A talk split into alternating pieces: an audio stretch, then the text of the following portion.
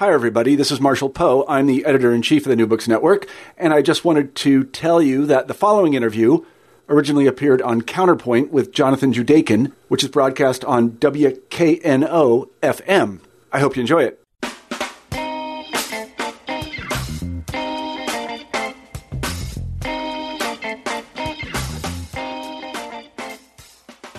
Welcome to Counterpoint. I'm Jonathan Judaken.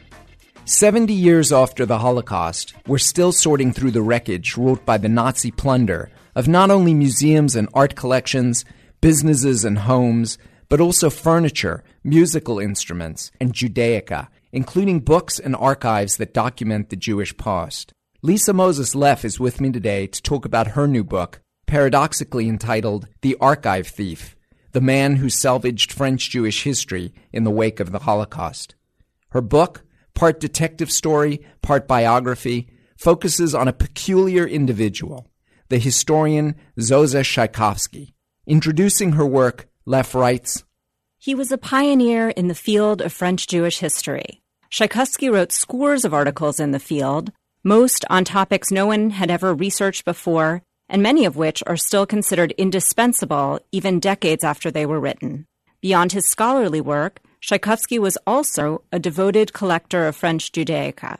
He began his collecting in the late 1930s. Then, in the aftermath of the Holocaust, racked by grief and determined to facilitate the writing of an objective history of the catastrophe, he gathered evidence of the persecution from Jewish leaders in Paris and from the wreckage of bombed out buildings in Berlin.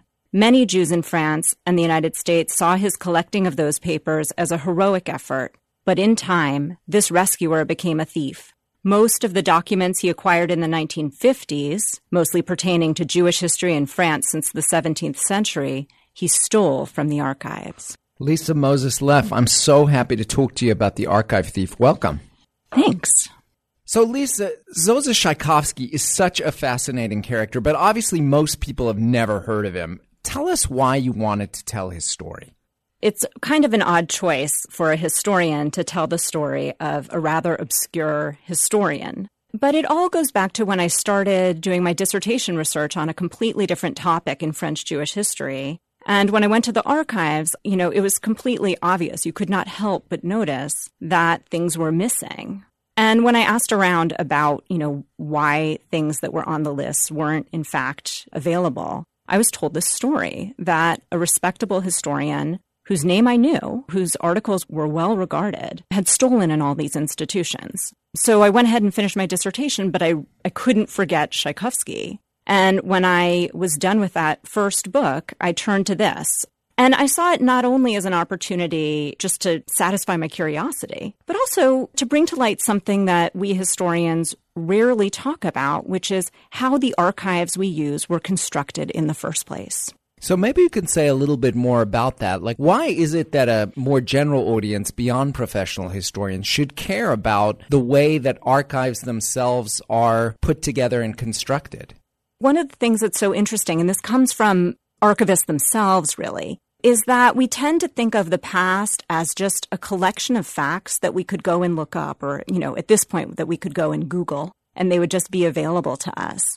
And we're less aware that all of those facts are available to us because people before us went after them. And the stories about why they did that, you know, why people came to care about the past and make archives is an important part of our history that's been hidden from us. And when we see the story of Zosa Szajkowski and the conditions under which his archives were constructed, it's a fascinating story that involves heroes and villains and makes the archives look in a completely different way. And also, it helps us to get a sense of the story about how knowledge itself doesn't just sort of come out of Google, but it's a function of the way in which it's ordered, stored, organized, made available, not made available, what the blanks are. And part of what I found so fascinating is that you really show this is partly connected to a national project, to the project of France as a country, for example, but also a national project in the sense of Jewish history. Lisa, for scholars who read your footnote, the book really impresses. You've done an enormous amount of work in these archives that we're talking about.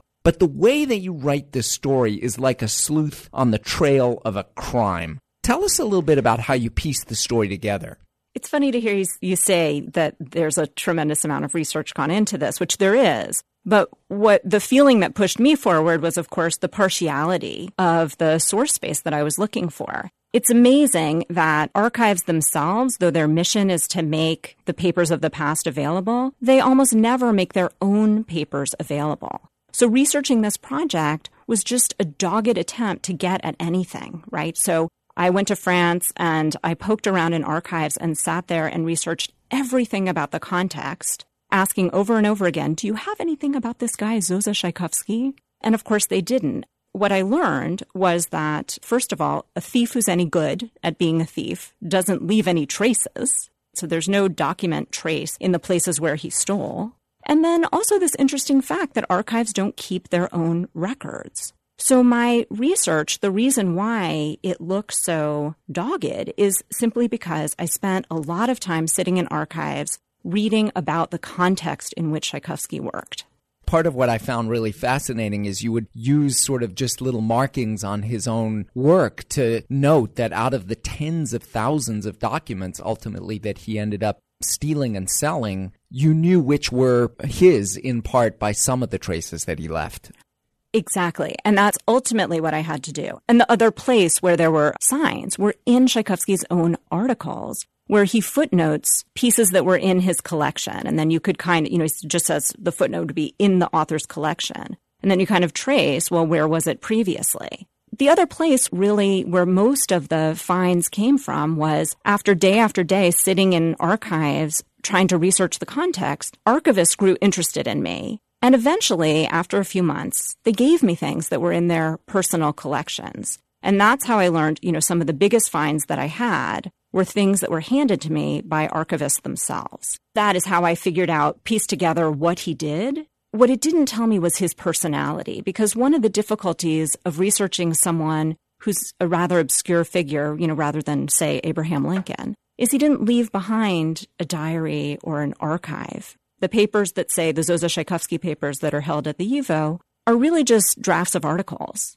So it was very hard to get his voice, and it took a long time and a total accident to find this cache of letters that he wrote, hundreds of letters that he wrote in Yiddish to his mentors during World War II. And once I had his personality, then I had the answer to the main question that motivates the book, which is not just what did he do, but why did he do it? And we're going to dig into that in a lot more detail. But why don't you start by painting a little bit of a portrait of who he was, where he came from, what his itinerary was, and then we'll explore that in more detail. And also, you know, the answer to why did he do it has everything to do with the answer to your question, where is he from? Szajkowski was born in a small town in Poland that was majority Jewish. It was a town called Zarumb. And he was born in 1911. So by the time he was coming of age, it was the time of, you know, interwar Poland, an independent country. And Jews in his town were very, very poor. And they were leaving to go to big cities. And many of them, if they could, were emigrating abroad. After 1924, most of those immigrants went to France, and that's where Szajkowski went. As a 16 year old, he made his way to rejoin a few of his older siblings who were living in Paris. And when he got there, he kind of stumbled into this world of Yiddish speaking Jewish immigrants like himself, who by then, by the time he got there, they comprised actually half of the Jews in the city of Paris. It was kind of, you know, like uh, New York, the Lower East Side. It was a thriving Yiddish speaking world that he fell into. And when he got there, he was very poor. He became a worker like his brothers. He worked in a factory. But he had kind of intellectual aspirations. And by 1934, even though he had no formal education, he had only gone to school until he was 15, he nonetheless emerged as a journalist writing in the Paris Yiddish press he yeah. meets Elias and Rebecca Tcherikower. And these two people really changed his life because they introduced him to this larger project, the YIVO project. So tell us a little bit about YIVO and the project of the Cherikovas and why they were so influential in his life. The Tcherikowers were a generation older than Szajkowski, and they also came from Eastern Europe. And they were founding members of this institute that you mentioned, the Yiddish Scientific Institute, which was based in Vilna. YIVO owed its origins to a kind of Jewish nationalism that's a different kind of Jewish nationalism than we talk about today with Zionism. It was a kind of diaspora nationalism that sought to cultivate a Jewish elite in the places where Jews already lived and to kind of foster a modern Jewish identity. So, to that end, these committed intellectuals made this institute with its base in Vilna, but branch offices in Berlin, Paris, and New York. And what they were going to do was kind of scholarly study of the Jewish people. They were going to train teachers they were going to have publications. They were going to train kind of graduate students. They were kind of a university for a new Jewish nation. The other thing that they were interested in doing as they saw Jews modernizing was they wanted there to be a source base through which Jews could study their own past. So they created this network of what they called Sammlers, or collectors, to go out and collect material that would be held in the YIVO archive so Jews could study it. So this is stuff like old songs or folk tales, but also documents. So they were also making this big archive. And the Tcherikowers were the head of the historical section. So they were the ones sitting on a tremendous archive. And they actually, in the interwar years, they lived in Berlin and they housed this archive in their apartment. And in 1933, because of the rise of the Nazis to power, they flee to Paris with their archive. And it's there in the late 1930s that Szajkowski meets them and he's completely intrigued and starts hanging around at their apartment where they've got lots of these Eastern European intellectuals working with them on doing Jewish scholarship.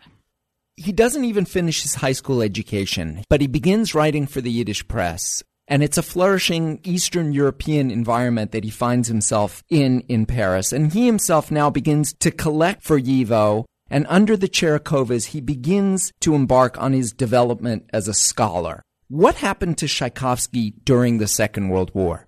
Szajkowski was in a tough position when war broke out in September of 1939 because, like many Jewish immigrants living in Paris, he didn't have French citizenship.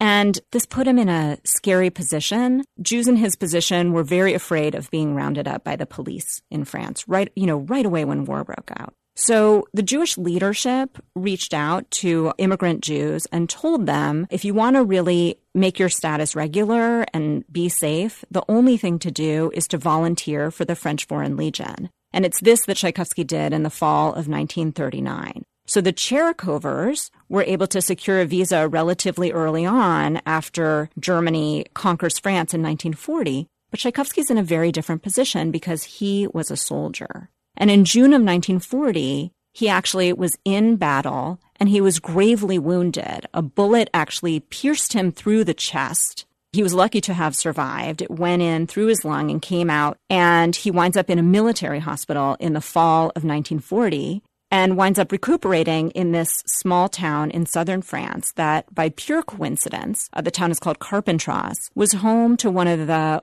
oldest Jewish communities in France. So even as he is recuperating and trying worrying about his future, he's also spending his time there developing his skills in history and going around and looking for documents about the local Jewish past. Does he begin to try and send those materials back to the Tcherikowers who are in New York? And what happens to him subsequently over the course of the war years? So that's exactly what he wants to do. So Szajkowski's strategy for getting out is to stay in touch with his mentors, the Tcherikowers. They've moved to New York because YIVO has a branch office in New York. And everything he finds in Carpentras, he's sending to them. There's a tremendous amount of stuff. It's not just manuscripts. There's also a chair that he found in the synagogue. There's a Torah pointer. There's actually a Torah that he sent. All of this stuff he found in Carpentras and it's his way of staying connected to the world that meant so much to him. Eventually, the Tcherikowers, they can't forget him. And they manage to procure him one of the very few visas that was being made available. And he gets out quite late in May of 1941. He's trapped along the way. His boat is intercepted. The first boat that he tried to take in May of 1941 is intercepted by the French authorities, actually, who ground them in Morocco. He's briefly interned in a Moroccan Vichy run concentration camp. He escapes from there and then moves on to the United States, where he lands in the fall of 1941 and is kind of taken care of by the Tcherikowers. And then the Americans enter the war, right? Not long after he lands. And Szajkowski still can't forget about the war in Europe. He's left his family behind. And he quickly signs up for the U.S. forces which he winds up, you know, going off to basic training in January of 1943. Tell us a little bit about the broader context. What's happened to Szajkowski's family inside of France? And then, I mean, the obvious is that by 1943, the Holocaust is now full blown. And obviously, Eastern European Jewry, those Yiddish speaking Jews that are the larger community that Szajkowski seeks to be a part of, are being decimated on the ground.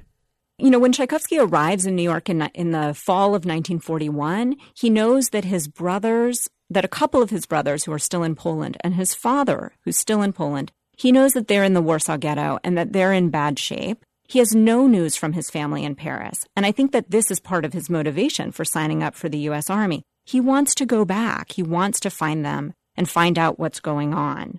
When he's in the U.S. Army, he is attached as an interpreter to the 82nd Airborne Division. He's a paratrooper.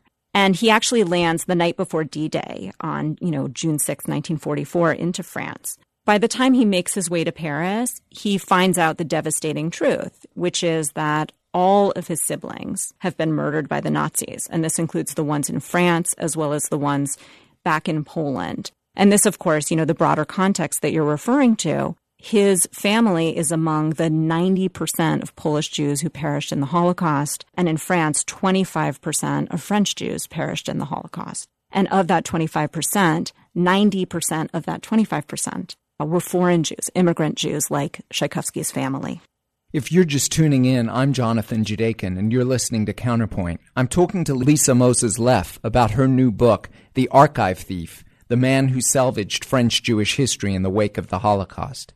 Szajkowski begins to send back documents in addition to documents from Carpentras. Once back in Paris as a U.S. in the U.S. military, he actually sends back a number of other documents. But what he was doing was really just a dribble in the flood of some 15 million items that the Nazis looted and that now needed to be identified, protected, and collected to be returned either to their owners or often to living Jewish communities, since so many in Central and Eastern Europe were now no more. The recent George Clooney movie, The Monuments Men, showcased some of this activity. But Lisa, tell us a little bit about other organizations. Tell us about the Monuments Men for those who didn't see the movie, but pan the lens a little wider as you do in the book and tell us about some of the state policies on restitution. For example, why were the French and the Soviets so different when it came to returning these items that had been looted by the Nazis? Tell us a little bit about the Jewish Cultural Reconstruction Project developed by the Americans, as well as the efforts of Hebrew University to gain access to some of these items. As you're alluding to here, you know, when Szajkowski is back in Europe with the U.S. forces between June of 44 and December of 45, He's there exactly at the moment when it's becoming clear to the Allies just how vast the scope of Nazi looting had been. The Nazis had looted across Europe in Jewish art collections and Jewish homes and also Jewish libraries and archives. So Szajkowski is already committed, you know, from the 1930s to finding archives. And this is what he does in his spare time when he's there as a GI. You know, when he, whenever he gets a break, he goes looking around for any evidence about what Jews experienced in this war. And that includes while he was in France, he found the papers of what's called the UGIF, which is the French Jewish organization that the Nazis established that was supposed to answer, you know, for all the Jewish organizations to the Nazis. He found those papers and sent them to YIVO.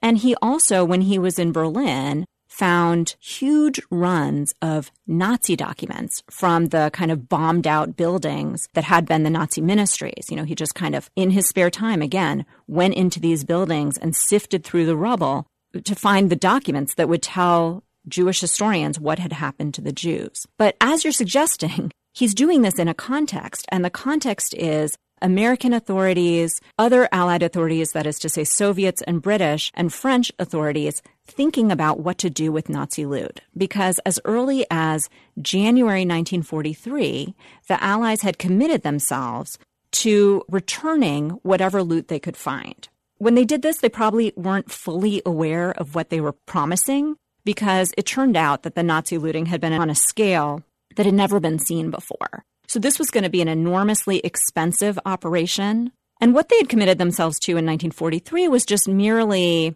doing something to mitigate the effects of Nazi looting. But all of these authorities had very different ideas about what that meant. Probably the most radical ideas about restitution were those of the French. And that's because the French, you know, still were very angry at the Germans about the loss in World War II, but also the experience of World War I, right? They thought of the Germans as big looters who come west conquering and taking stuff, and they want to punish the Germans. So they not only want their stuff back, restitution, they also want reparations, which is what had happened in World War I. That is to say, if, if the items that had been looted couldn't be found, they wanted the Germans to pay. The Americans were uncomfortable about this, right? They didn't want to punish the Germans. They actually saw that kind of settlement as part of the problem that led to World War II. They also had very different economic ideas, right, about how Europe should be rebuilt. And they thought crippling Germany with reparations would make it very hard for Germany to reemerge as an economic power. So they were very reticent to do that. They wanted more limited restitutions. And then we have the Soviets, who seem to have had basically no interest in restitutions, probably because of their own ambitions in Europe after the war. So, you know, when they come in, when the Soviet forces come in, they have these, what, what are known by historians as trophy brigades, where they simply looted things that they found, looted loot that they had found. So this is why so much art that the Nazis had looted from France winds up in the Soviet Union after the war. And these materials came to be known as the twice looted documents, art, that started to be returned in the 1990s. And I guess the last piece of this is just that in the nascent state of Israel, it's not a state yet, but they're also attempting to get their hands on some of this material in part because they see themselves as the living body of the Jewish people when so many Jews had been decimated in Europe. Now, after the war, Szajkowski marries. He begins to work at YIVO in New York, but his prickly personality and unorthodox methods now need to be curbed, leading to a temporary split from the organization during which he really establishes himself as a scholar of French Jewry. But as he did, the once heroic collector of documents now clearly becomes the archive thief. That's the title of your book. By 1949, there were suspicions of his misdeeds in the archives. Lisa, what was he doing and why did it take so long for the archivists to finally catch him? It appears that by 49, it seems like the kind of unorthodox collecting methods that he was doing in the war, where he was just simply using his free time when he was in Europe to go around and take things, that he never gave that up. These methods that in the wartime were excusable, understandable, and in many ways even heroic, right? Because he was saving these materials from perhaps, you know, just being destroyed or being looted and taken to the Soviet Union. By the time things returned to normal, this is not how we are supposed to behave in the archives. So he was going to Europe primarily for his own research. And when he was in the archives, it appeared that he talked his way into the back and simply put things into his briefcase and took them home. Eventually, though, this catches up with him. Archives get onto it, and eventually, in 1961, he's caught red handed at an archive in Strasbourg. What happened, and how did it impact him? In 1961, Szajkowski was doing research in the public archives in Strasbourg. So there are two kinds of institutions that Szajkowski worked in. A lot of times he was working in private Jewish organizations or in synagogues, you know, just in the back. That's where he stole the bulk of his stuff. But in this case, when he was caught in Strasbourg, he was actually in the municipal archives, you know, which is a public archives, it's a state archives.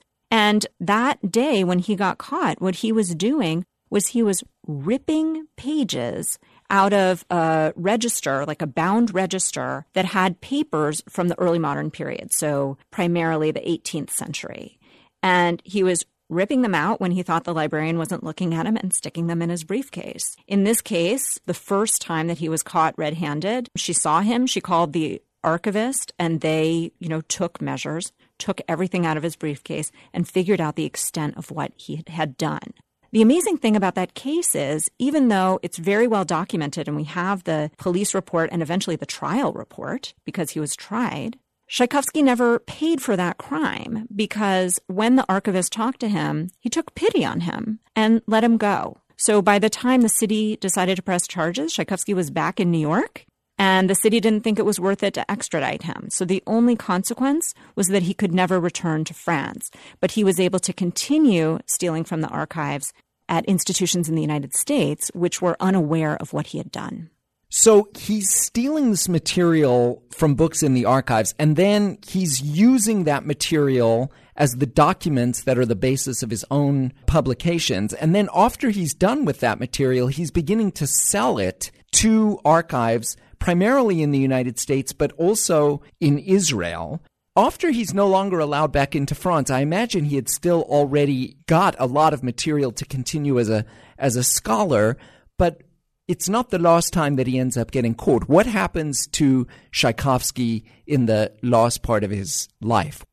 Szajkowski dies in September of 1978. And in the 1970s, he has a tremendous scholarly output. He's pretty much done at that point with French Jewish history. He's exhausted the stores of material that he's brought back, and he's sold that material to institutions like the Jewish Theological Seminary in New York, Hebrew Union College, Brandeis University, Yeshiva University, Jewish Research Collections. He turns to working on American Jewish history and the history of international Jewish organizations, and he has just this tremendous output in the 1970s. And here he's using archives in New York where he lives. Well, what happened at the end of his life was in September of 1978, he was caught once again red handed, this time at the New York Public Library, where again a female librarian working the evening shift sees him ripping documents out of a bound collection and slipping them into his briefcase. It's the exact same method. But this time the story ends quite tragically. He's caught by the police. The police arrest him outside of the library that night and lock him up in jail overnight. And it's clear what's going to happen. He's never going to be allowed back in a library because everybody knows. He's going to lose his job at YIVO. And it's the end of his career as both a historian and an archivist. And in the wake of this, he checks into a hotel in Midtown Manhattan and a few days later commits suicide. When I hear you tell the story, Lisa, it, it raises the hairs on, on, the back of my neck. Maybe in part because of imagining him literally ripping out these documents. Maybe it's in part because of the broader story that you've told us about his life. Szajkowski's motives were complex, and part of what I like is not only the way in which you write his story almost as a detective novel, but the way in which you analyze his motives, you don the mantle of a forensic scientist like those folks on CSI, but your laboratory is the archives themselves. And ultimately, you give a subtle set of reasons for why he did this. What were Szajkowski's reasons for doing what he did? And this is, of course, the question of the whole book is like, what would make a respectable historian become an archive thief? And I think in the end, there's three major kinds of motivations here. The first, and I'm sure listeners, you know, hear this first and foremost, the first is just pure pathology, right? When you hear that it's the same method over and over again of this ripping, and that he's doing it in such an obvious and crude way. This is someone who's driven by a certain kind of compulsion. So one of the things I'm I was interested in is like what are the origins of this compulsion? What would drive a person to do something so risky that's really going to endanger their professional life, you know, in addition to being incredibly immoral and damaging, right? Damaging to these documents. You know, you say hearing about him ripping documents, any historian or any person who appreciates these papers from the past that are so precious is shocked when they hear about how this man treated these precious documents. So this pathology is something I was really interested in. And I do think it has to do with the trauma that he went through in his early life and in the war.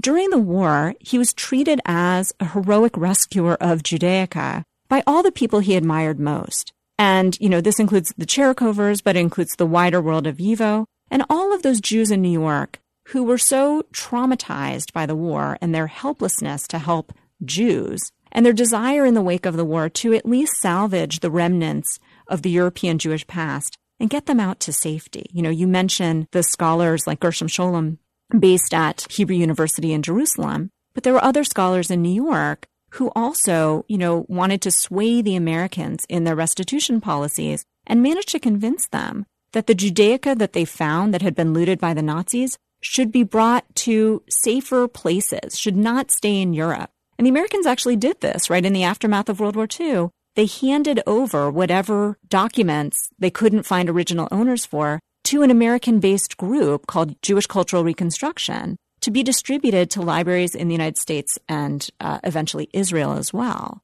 So that experience for Szajkowski of being part of that heroic effort made a huge impression on him. And when later in life things weren't going the way he wanted, he returned to this behavior that had once made him a hero and did it again, even though now in this context, it's anything but heroic. I mean, I think that's the very definition of pathology, right? Is doing something so completely inappropriate for its context to try to make the world whole again.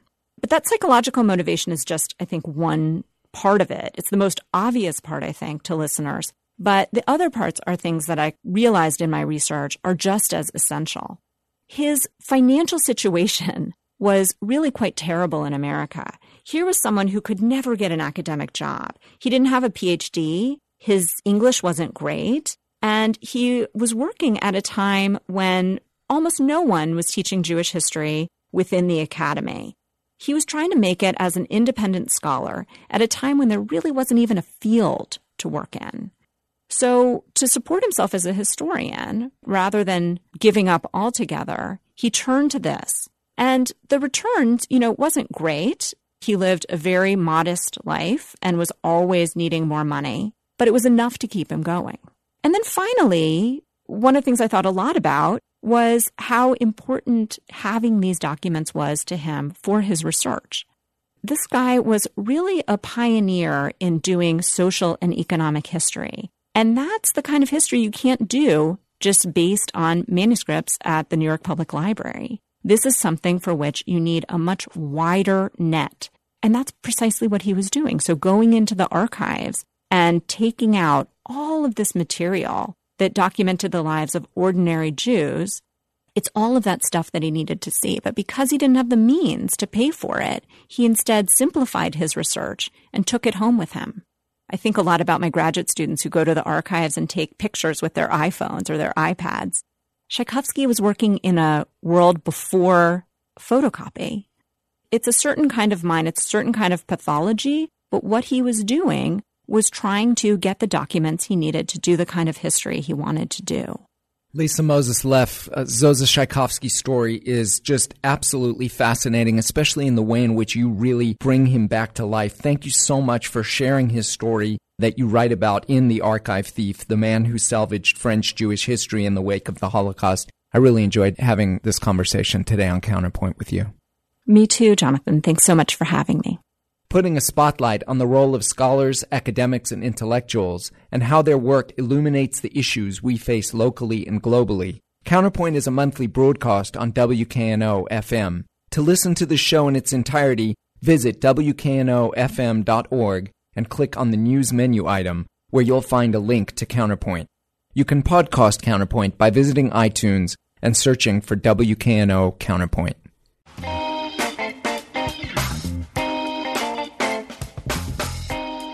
Counterpoint is a production of WKNO FM in association with the Spence L. Wilson Chair in Humanities at Rhodes College. Justin Willingham produces the show. I'm Jonathan Judaken. Thanks for listening.